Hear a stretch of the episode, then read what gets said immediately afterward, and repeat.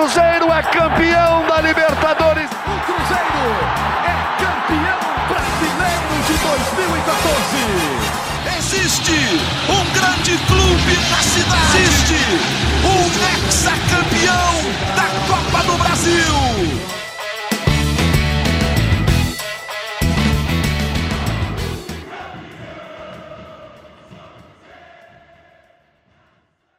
Muito bom dia, muito boa tarde, muito boa noite. Está começando mais uma edição do GE Cruzeiro. Alô Nação Azul. Começou para o Cruzeiro o Campeonato Brasileiro, Cruzeiro de volta efetivamente à Série A do futebol nacional. Cruzeiro perdeu para o Corinthians em São Paulo por 2 a 1. Vamos analisar essa atuação do Corinthians na primeira rodada do Campeonato Brasileiro, as declarações do Pepa, enfim, o que, que o Cruzeiro pode arrumar a partir de agora. Já tem outro clássico, do sábado, vai pegar o Grêmio em Belo Horizonte. Eu sou Rogério Corrêa, estou aqui apresentando o podcast, carimbando a bola no meio-campo, e a gente está com o Henrique Fernandes, nosso comentarista, o nosso Henrique Pédia, né? e estamos isso. também com o Lucas Maia, do GE. Globo, nossa página na internet. Revelação do nosso departamento, né? A base vindo forte, né, Henrique? Base forte com o Luquinhas. Um abraço, Rogério. Que isso, cara. Muito generoso comigo. Henrique pede a nada. Mas assim, que rodada é, para os times mineiros, né? É, não só o Cruzeiro, que a gente vai abordar aqui, mas Atlético e América também. Três derrotas. Nunca tinha acontecido isso no, no Campeonato Brasileiro, né? Os três perderem numa rodada inaugural. Vamos falar um pouquinho desse 2 a 1 lá em Itaquera. E ainda tem o Tom Bense, que perdeu também, né, na Série B. Enfim, não foi uma rodada boa para os mineiros, não. Queria saber de vocês, viu, Henrique, Lucas, qual a impressão que o Cruzeiro deixa após esse primeiro jogo. Queria saber se o time titular já está praticamente escolhido pelo Pepa. E perguntar também se o jogo contra o Grêmio será tão difícil quanto foi o jogo contra o Corinthians. Posso começar dando uma opinião aqui, gente? Eu normalmente claro. distribuo só a bola aqui, né? Deixo para quem entende comentar. Mas eu fiquei com a impressão de que o Cruzeiro conseguiu competir é, foi até um certo alívio. Como é que seria essa volta do Cruzeiro à Série A? Ele competiu contra o Corinthians, que tem um grande elenco. O Corinthians está na prateleira de cima aí do Campeonato Brasileiro, né? Vai brigar no mínimo por vaga na Libertadores. E o Cruzeiro conseguiu, vou dizer, jogar de igual para igual, conseguiu competir deixa esse ponto positivo, apesar da derrota. Vocês não acham, não? E você lembra qual que era a resenha na sexta-feira, aqui na última edição que a gente gravou, Rogério? A tua pergunta foi, pô, o que, que você espera desse jogo domingo, assim? O que, que você acha que a gente pode considerar bom do, isso. Né, do Cruzeiro? E eu falei exatamente isso, né? Eu disse, ó, nem tanto o placar, mas se conseguir competir, já vai ser satisfatório, de certa forma, né? Porque a gente não sabe direito a amostragem do Cruzeiro, assim. É uma volta depois de três anos, é um hiato grande. É um elenco montado absolutamente novo, assim, quase completamente novo. A gente não sabe você, como o time reage, né? Isso, você vai lembrar que no ano passado o Cruzeiro enfrentou o Fluminense pela Copa do Brasil e ficou uma diferença muito grande, né? Um gap muito grande de um time de Série A, o Fluminense, e o Cruzeiro, que na época estava na Série B, né? Então, agora nessa volta à Série A, havia uma expectativa do Cruzeiro diminuir essa diferença em relação aos times da primeira divisão, da qual o Cruzeiro sempre fez parte. Né? O Cruzeiro é um dos grandes, um dos gigantes, um papa-títulos, mas viveu um momento financeiro muito turbulento, né? E nessa amostragem do Fluminense, que você está citando bem, é... e aí é bom a gente fugir dos clássicos, né? Porque o Cruzeiro também tem enfrentado América e Atlético regularmente, dois times de Série A, nesse período que o Cruzeiro teve fora. Mas são clássicos, cara. É, a coisa é diferente, assim. É legal você pegar esse time que é de Série A, como o Corinthians, como era o Fluminense, é, e não é aqui do estado. Nos quatro tempos que o Cruzeiro jogou contra o Fluminense no ano passado, ele jogou um tempo muito bom, que foi o primeiro no Mineirão. Fora de casa, ele foi totalmente dominado pelo Fluminense, aquele 2x1 do Maracanã. Né? O Cruzeiro foi absolutamente dominado naquela ocasião. Então, assim, é, a gente queria ver como seria em Itaquera o comportamento. E eu acho que o primeiro tempo do Cruzeiro, principalmente contra o Corinthians, foi muito competitivo. Foi de um time que marcou bem, organizadamente, em alguns momentos até subiu pressão com eficiência. O Rafael fez algumas defesas, mas muito mais em finalizações de longa distância. Eu tenho certeza que o torcedor do Corinthians que foi Itaquera talvez esperasse um pouco mais de conforto. O Corinthians vinha de um tropeço na Copa do Brasil, mas esperasse o Corinthians ganhando ao natural, porque é muito forte em casa, nas últimas temporadas foi assim. E foi pro intervalo o torcedor do Corinthians em dúvida sobre o que seria o segundo tempo. E, e durante boa parte do segundo tempo o jogo ainda se manteve equilibrado, acho que o Corinthians melhorou um pouco, mas o jogo se manteve equilibrado. É, até o, o, erro defensivo que resulta no gol do, do Matheus Araújo, que para mim é muito mais mérito do Yuri Alberto do que uma falha efetivamente do Lucas Oliveira. Eu vi revi o lance, porque eu queria ver onde é que o Cruzeiro tinha errado, num jogo que o Cruzeiro estava defendendo tão bem, né? Pô, afinal, o que, que deu errado? O que, que desequilibrou essa defesa? O Lucas sobe para dar um bote no, no Yuri Alberto, no momento que o, o Matheus está conduzindo por dentro, o menino do Corinthians, o Matheus dá pedindo a tabela. E o Lucas sobe agressivamente, imaginando talvez que o Yuri Alberto fosse dominar e partir por chute, que é um comportamento comum de um centroavante, tá mais num jogo em 0 a 0 E o Yuri domina e devolve rápido, e o Matheus entra exatamente onde o Lucas Oliveira saiu. Eu, num primeiro momento, assistindo o jogo, eu achei que poderia ser uma falha do Castan, mas depois absolvi o Castan de certa forma, porque ele reage ao movimento do Lucas mas é a saída do Lucas que oferece espaço para o gol do Matheus Araújo, numa ação bem sucedida do Corinthians, de um centroavante que é inteligente para oferecer o pivô, que é o caso do Yuri, e a partir dali o jogo pende um pouco mais a favor do Corinthians. Poderia ter feito até o segundo, em outra falha de marcação aí já do William, né? com o próprio Yuri Alberto escorando o cruzamento do Fagner e o Rafael fazendo ótima defesa. Uh, e aí vai ter a polêmica que daqui a pouco a gente vai falar. Mas, assim, do ponto de vista de competitividade, não sei o que o Lucas pensa, que é a sua pergunta direta, eu fiquei satisfeito. Eu acho que por isso também o Pepa fez é, na, na, entrevista coletiva. Ele atacou um pouco a arbitragem e defendeu bastante o time dele e o processo, a ideia que ele está tentando implantar no Cruzeiro. E eu não acho que ele passou pano, não, Rogério. Eu acho que é uma análise sensata. Eu acho que o time do Cruzeiro tem coisa boa para tirar desse primeiro jogo. É, ele diz que é um processo, né? E, e a verdade, Henrique, que ele nem ataca a arbitragem, né? Ele, na verdade, ele ele disse que não concorda com as marcações, né? Mas é, ele foi até lances. bem ponderado. De uma né? forma muito respeitosa, respeitosa também. Né? É. Não, não, assim, não, longe de ser é, português como Abel Ferreira. Foi um português mais polido, né? não, não foi tão frontal. São dois lances, basicamente, né? Depois a gente pode é. falar detidamente. É, é, o lance do Fagner com o Bruno, uma possível Isso. expulsão, e o lance do segundo gol do Corinthians, Isso. primeiro anulado pelo Daronco, uma possível falta do Gil no Machado depois o VAR pede, pra, pede análise, o Daronco vê no monitor, volta atrás e valida o gol. É, agora, e o Daronco estava bem colocado, né? Agora você vê, né, Lucas? E eu vi também o pessoal falar, poxa, é, é, pode ter havido uma falta ali, mas se pode ter havido, se é possível falta, na verdade a gente aprendeu lá no início que era para o VAR não chamar, né? O VAR era para chamar Exato. em lances claros de erro, né? Mas muitas vezes chama em lances assim. É, enfim, é, achei que não houve falta. É, eu acho que. Eu também acho que também não houve eu, falta. É, eu também acho que não. Mas a, não, mas a do Fagner, iria... acho que tem, tem, tem, razão de reclamar, porque a chegada, pelo menos da câmera lenta ali, né?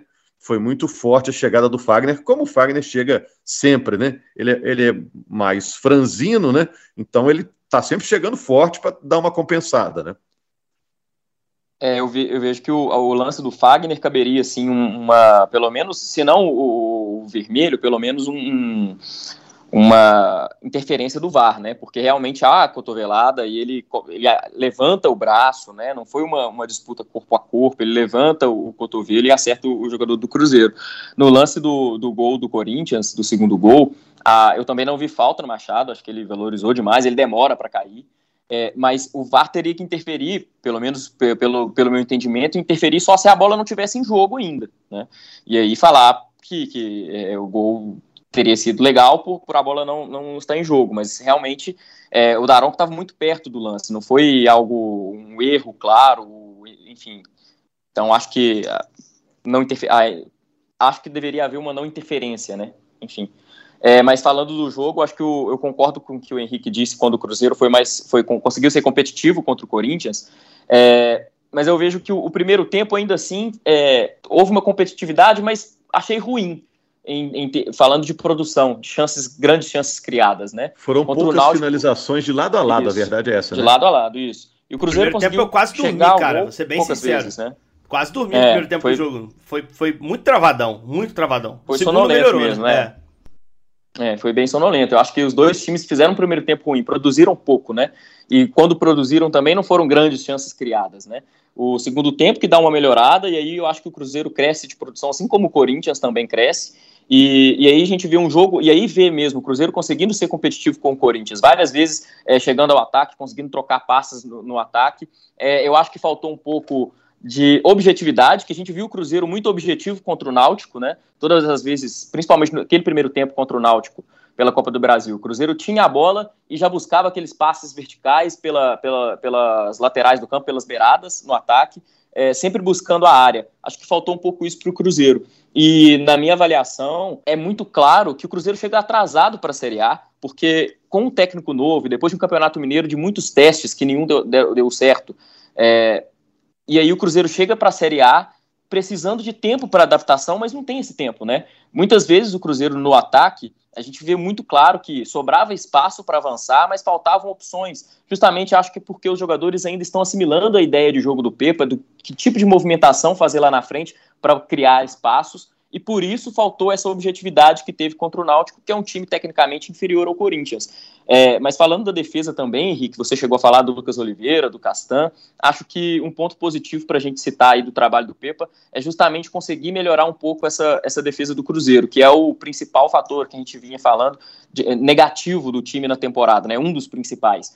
E o Pepa trabalha muito isso, ele tem na comissão técnica dele um auxiliar para, que é o Samuel Correia, que geralmente ele fica é, nessa questão de bolas paradas e também trabalhando a defesa.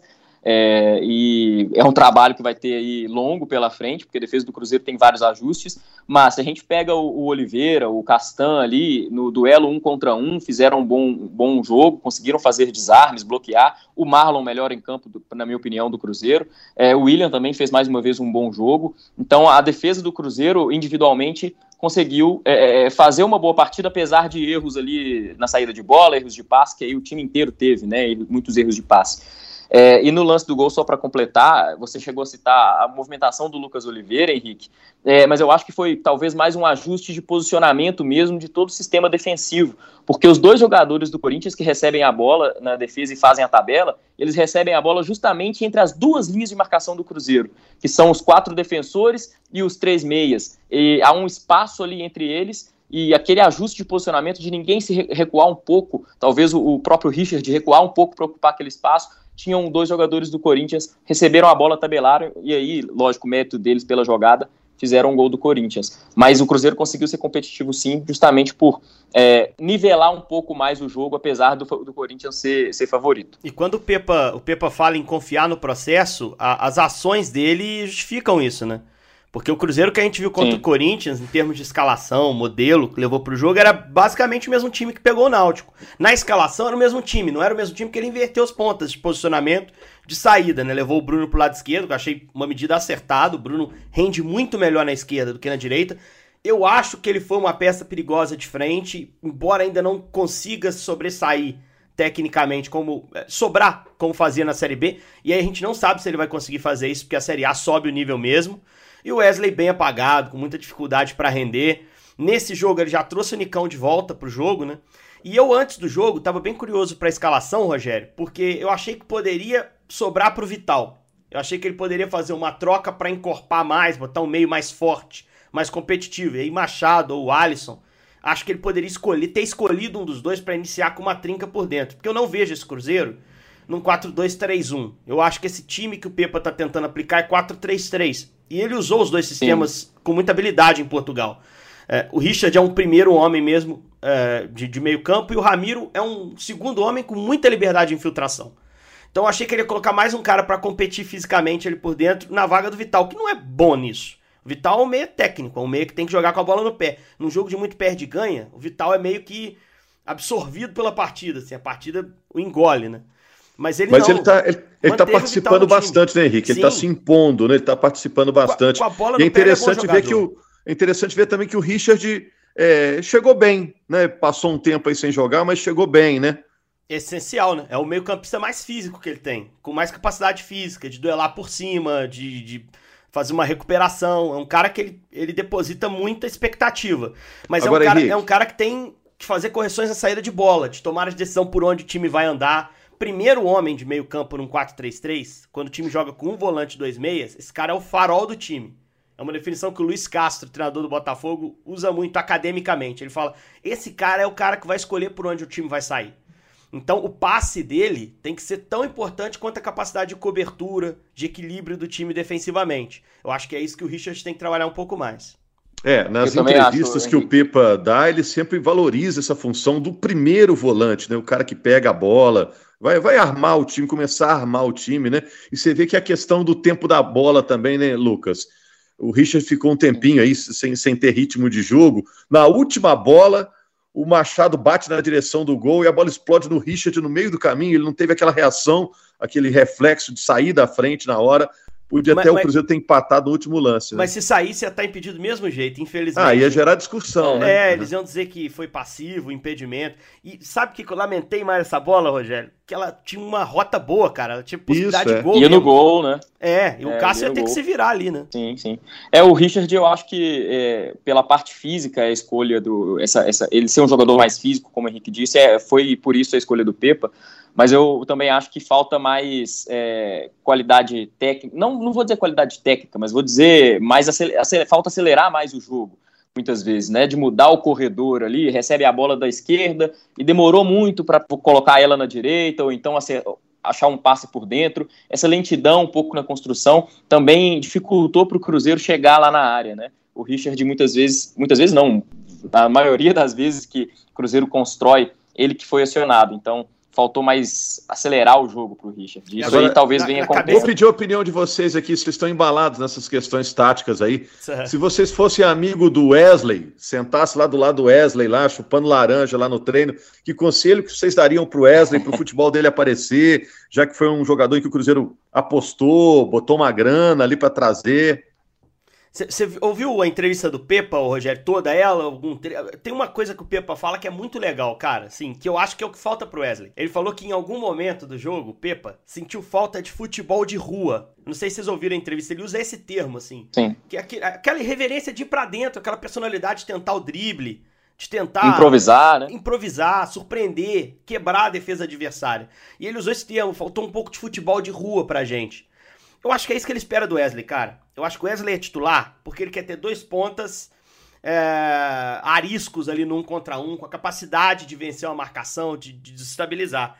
Você sente o Bruno tentando isso muito mais. Eu acho que é um cara que já vem mais adaptado, sem muita expectativa de você tem que dar o um retorno financeiro, que você for um grande investimento. Mas para fazer isso tem que estar com confiança, é né, Henrique? E aí os Esse jogos é é não, não é entram, né? Uhum. Ele precisa fazer um grande jogo. Mas ele, ele tem que encontrar na cabeça, no coração dele lá, essa, essa capacidade de ter a personalidade de chamar o jogo em alguns momentos. Né? Eu acho que ele não, não tá ameaçado como titular no time, porque quando a troca de ponta entra o Bilu, que não é um ponta também tão efetivo, embora também seja um driblador, eu acho que o Wesley ainda vai ter mais chances, né? O que ele precisa é conseguir se equilibrar para fazer esse jogo, né? Tirar, deixar tudo de lado e, e fazer ah, eu a discordo, partida. viu? Eu acho que o Nicão é, tem grande chance de tomar esse lugar aí, do, viu? Do ponta, né? É, eu gostaria de ver o Nicão mais usado como ponta, né? Que é o lado, é o lado que o Nicão gosta de jogar, aquele Mas, lado direito, cortando para dentro, né? Mas eu acho que ele. Eu, eu até discordo um pouco. Discordo, concordo com o Rogério, acho que o Nicão vai acabar tomando essa posição se o, se o Wesley continuar. Com essa falta de confiança, acho que é o principal dele de não partir para cima, porque ele partia para cima no Palmeiras. Mas eu acho que eu seria um pouco ainda mais ousado. Eu acho que, e até durante o jogo, senti falta no intervalo dessa substituição acho que o Daniel cairia bem por aquele lado. Acho que cai ali bem pela, na função que o Wesley fazia pela direita, principalmente fazer movimentos de facão, que o Wesley se escondeu muitas vezes pela direita. Né? Acho que o Daniel Júnior também é uma boa opção para trabalhar por ali. É, agora o, a gente, o Pepa enxerga o Nicão muito mais como um revezamento pro Vital, né? Normalmente a Pelo troca, meio, né? É, a troca é por dentro com o Nicão. O Nicão, inclusive, jogou em Bragança o primeiro jogo, por dentro, o Vital que foi deslocado um pouquinho pro lado do campo né, quando o Bruno Rodrigues não estava disponível naquele jogo amistoso, né, contra o Bragantino. Então, assim, ele tem algumas leituras táticas de algum jogador. Eu concordo que o Nicão, e acho que eu já falei isso aqui, ou conversando, assim, o Nicão seria uma aposta minha aberta, né?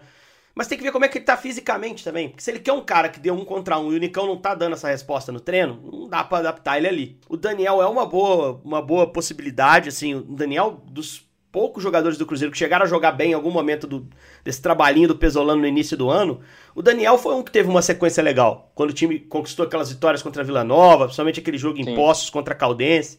Eu queria ver um pouco mais dele também. Mas eu receio que o Pepa o enxergue mais como meio-campista também. Que é. era Agora... o trabalho que ele fazia na base, né? O Daniel sobe como um camisa 10 e vai sendo adaptado Sim. ao lado de campo. O Cruzeiro não tinha essa figura do 10 nem na Série B no ano passado e nem no time do, do início do ano. Aí o Daniel teve que dançar conforme a música, né, para arrumar um espacinho para ele. É, com esse esquema de cinco alterações, todo mundo vai acabar jogando, né? Em algum momento, em alguns minutos, o pessoal vai acabar jogando, né? Principalmente que, que os técnicos optam por fazer alterações, principalmente do meio para frente, né? A gente tem notado isso. Agora, é, Gilberto também está sem confiança, hein, gente? Gilberto era o nome Muito certo, está sem confiança, né? Está tá com dificuldades, embora seja uma, uma, uma boa contratação. O jogo contra o Grêmio, Lucas, vai ser tão difícil quanto foi esse jogo contra o Corinthians? Eu acho que sim, Rogério, porque a gente pode avaliar que o Grêmio está numa, numa fase muito boa e talvez até melhor que do Corinthians no ano, é, pelo campeonato que fez, né, estadual, pelo estadual que fez e pelas peças também, que eu vejo que é, no ataque conseguem acelerar bem o jogo, e tem, logicamente, Luiz Soares, né? É, que no meio da defesa do Cruzeiro pode, pode aprontar muito. Acho que pela, por essa fase e também por ser um time que subiu junto com o Cruzeiro, então a gente pode dizer aí que nesse início do campeonato pode até ser um confronto direto aí, de meio de tabela, é, vai ser um confronto tão difícil quanto o do Corinthians. O fato de jogar em casa facilita, ajuda, é, e por isso vai, o Cruzeiro também vai precisar, mais uma vez, ter competitividade. E eu não coloco o Grêmio nem o Cruzeiro como favorito, acho que vai ser um, um, um confronto muito tem tudo para ser um confronto equilibrado, é, mas o Grêmio se reforçou muito bem, né? E a, os reforços ali, principalmente Soares, entraram muito bem no time, né? O que falta para o Cruzeiro ainda. Jogo no Independência, você vai lembrar, né, Henrique? No ano passado foi um jogo bem marcante esse Cruzeiro e Grêmio, foi. Independência cheio, dois times de camisas muito pesadas, né? Um jogo muito pegado e o Cruzeiro ganhou por 1 a 0 com um gol contra, né?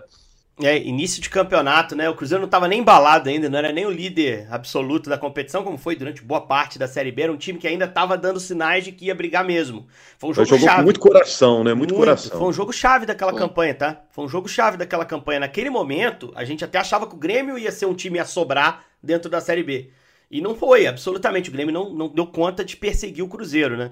Eu acho o jogo muito complicado. Muito complicado né? Porque o Grêmio, para mim, é um time que joga no nível do Corinthians hoje. O Cruzeiro vai ter aquela certa ansiedade de dar uma resposta à torcida na sua estreia em casa, no seu retorno à Série A. Eu acho que isso é uma armadilha que o Cruzeiro precisa desarmar nessa partida, né? Tentar jogar com, com alguma frieza. E é um Cruzeiro ainda com a confiança abalada, né? Porque o Pepa tem dois jogos, duas derrotas, apesar da atuação não ter sido ruim em nenhum dos dois jogos, na minha opinião. Mas é um jogo que tem uma pressão extra contra um adversário traiçoeiro que se organizou para jogar a Série A melhor e mais rapidamente que o Cruzeiro. Um time que se reforçou também muito bem, melhor do que o Cruzeiro em, em relação ao time que terminou a Série B no ano passado. A gente está falando aqui de, assistir o Luizito Soares jogando aqui, né? Então, assim, é, é um jogo muito delicado. Um jogo muito delicado para o Cruzeiro. É torcer para o time ter uma semana tranquila de trabalho. E, assim, até aquela vantagem que, que é, é, uma vantagem diante de uma situação ruim, de o Cruzeiro não ter competições internacionais e poder trabalhar essa semana, o Cruzeiro não vai ter para esse jogo, porque o Grêmio também não tem. Então o Grêmio vai trabalhar a semana também com tranquilidade em Porto Alegre. A expectativa de um jogo legal, por isso, né? Dois times fisicamente fortes para a partida, fazendo um enfrentamento de, de retorno à Série A, de certa maneira, para os dois. O Grêmio ainda não estreou em casa, né? O Grêmio jogou contra o Santos, mas no Alfredo Jacone, em Caxias do Sul, ganhou 1 a 0 Poderia ter sido mais, Luizito perdeu um pênalti. Mas eu Nathan acho que é um jogo... entrou muito bem, Natan que jogou bem, aqui no Futebol Mineiro, entrou muito né? bem. O Grêmio tem Kahneman também, tem o, Bitelo, o Soares você já citou. Bitelo, é um excelente meio campista. Time de respeito, né? É, Bitelo, para mim, é candidato à revelação do campeonato, para quem ainda não conhece, porque já fez a Série B boa no ano passado. Então, assim, é um jogo bem interessante, cara. É um jogo que eu vou olhar com... Não sei se estou, minha escala ainda não saiu, mas assim, vai ser um jogo que eu vou olhar com olhos de, de muita curiosidade para ver como o Cruzeiro vai lidar com a tensão, com a expectativa da torcida de uma estreia jogando em casa diante de um adversário que, que é frio, experiente e qualificado para jogar esse tipo de jogo. Ô Lucas, vou deixar você fechar, cara. Sempre bom ter você aqui no nosso podcast. Tem que vir mais vezes, hein? Agora que aprendeu o endereço, né? Como diz, a gente diz aqui em Minas, né? Aparece mais vezes para tomar um café aqui. É, esse jogo é independência. O jogo contra o Náutico ninguém sabe. É, é isso, Rogério. Essa é indefinição, né? Primeiro, é uma honra estar com esses dois fenômenos aqui no, no podcast comigo. É, é, há essa indefinição ainda, Rogério, mas é, vale citar que pela CBF, que sempre está lá, né, o local dos jogos, o jogo contra o Náutico ainda é no Independência, né? O Mineirão ele é, disse que as portas estão abertas, né? O diretor comercial do Mineirão disse que as portas estão abertas para o Cruzeiro, mas ainda há muita discussão. O Cruzeiro quer um contrato é, que beneficia mais ele na questão de lucros no estádio, a Minas Arena não quer abrir mão, então ainda há essa discussão é, e nesses próximos dias vai haver essa definição de se o Cruzeiro vai mandar o jogo para o Mineirão ou não. Acho que é, antes ainda do jogo contra o Grêmio, com certeza teria, ter, teremos essa definição. É, para fechar também, Rogério, ontem o, o Vital saiu de campo é, sentido dores, né, na coxa esquerda mais uma vez. Então, para é, tranquilizar aí quem está escutando a gente, a gente grava esse podcast na, na, segunda de manhã, claro, o Vital vai ser reavaliado, mas ele saiu de campo já falando que não foi nada grave. Ele se falou que sentiu uma cãibra, um incômodo ali muscular, mas que está tranquilo, que não é nada grave. Ele vai ser reavaliado o Cruzeiro hoje está de folga, mas vai ser reavaliado hoje e amanhã pela manhã também na reapresentação do time. Mas disse que nada, nada grave por enquanto. E, e essa é semana para ficar dando F5 no, no GE.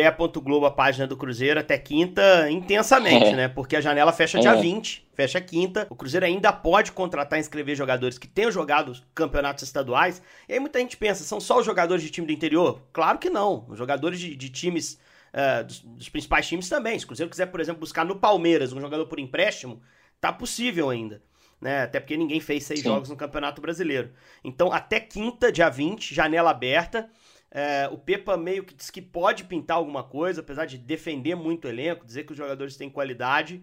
O Ronaldo tá aí, tá no Brasil, tava no jogo, né? Em Itaquera. Não sei se pode ter algum. É, algum cheque assinado aí nesse período para liberar um pouquinho o orçamento para trazer jogador. Mas até quinta-feira pode ter notícia nesse sentido, Rogério. É, vamos aguardar. Vamos aguardar que pode pintar bolinha. E pintou bolinha do reforço. De repente, mais alguém para o ataque, um seria importante, né? Bem, um, um, zagueiro, um zagueiro barra lateral. Um zagueiro né? de, de, de, nível até mais alto que os que tem. Pô, para mim é dar um, um, um salto.